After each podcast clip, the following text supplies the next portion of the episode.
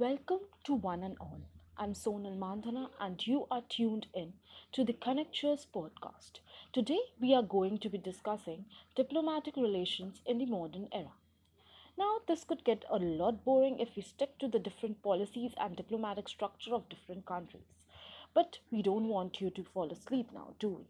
Therefore, this primarily brings to your knowledge an overview of diplomacy and the relations associated with it, plus a lot of interesting factoids and to judge how these are going to change in the foreseeable future.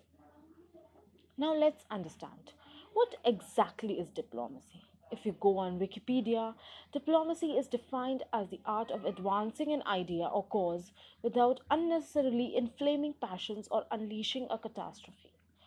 Diplomacy is a very loaded term in general. It can wield different definitions for different people. Diplomacy is pervasive, it's present everywhere, whether you look at your personal relationships, friendships, office environment, etc. But when we look at professional diplomacy, diplomats include two main groups diplomatic officers and consul officers. Diplomatic officers specialize in representation and negotiation, whereas consular officers are particularly concerned with the protection of the interests of the nationals of their country. If we take a step back and look at the bigger picture, every citizen of a state who travels to another country is a diplomat. Diplomat doesn't particularly mean one specific thing. Now, let's delve into the past and create a roadmap on how significantly diplomacy has changed over the past decades. Now, you have to remember that in the past, communication channels were long and often misinterpreted. There were ongoing wars, and tension was at an all time high. Therefore, we can conclude safely that diplomacy was a very difficult affair back then, with some weird, strange practices employed by some countries. For example, did you know that China employs a particularly unique diplomacy method? It uses giant pandas, yes, you heard that right, as diplomatic gifts to other countries. This tradition dated back to the Tang dynasty in 685 and it's still widely used. Diplomacy also takes into consideration other variable, which is diplomatic gifts. Now, a diplomatic gift is given by a diplomat when visiting a foreign country. Usually, the gift is reciprocated by the host. This dates back to the ancient world, and often the two indulging nations compete to outdo each other in some weird show of dominance. Once, a Moroccan king sent George W. Bush a $3 jar of fish bait, among other things. Barack Obama gave 25 DVDs to PM Gordon Brown in 2009 that didn't work in the UK. So, yes, diplomatic gifts are a whole another story. And as we wade further into the modern era, we see that the art of diplomacy gift giving is a very precise one. Presently, diplomacy has carved a better outcome for itself than in earlier times. It's a very dynamic concept. It keeps changing, sometimes to the annoyance of other nations shifts in ideas, norms of behavior, the informal practices that create new international customs and conventions.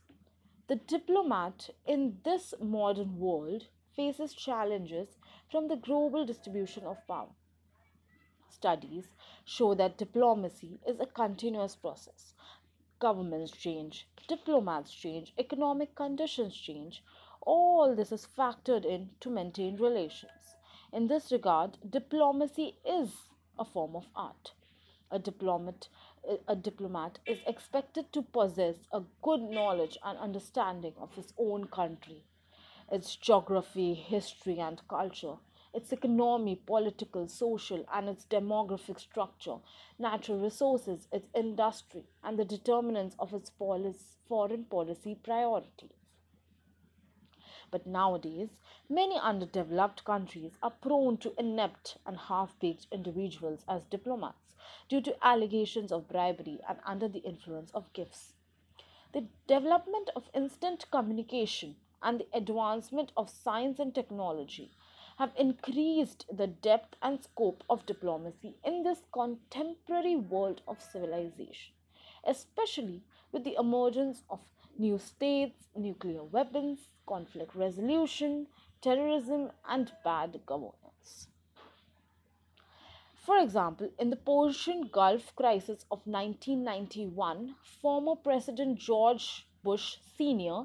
and former President Mikhail Gorbachev conducted an unprecedented 75 minutes telephone conversation, including the time needed for translations.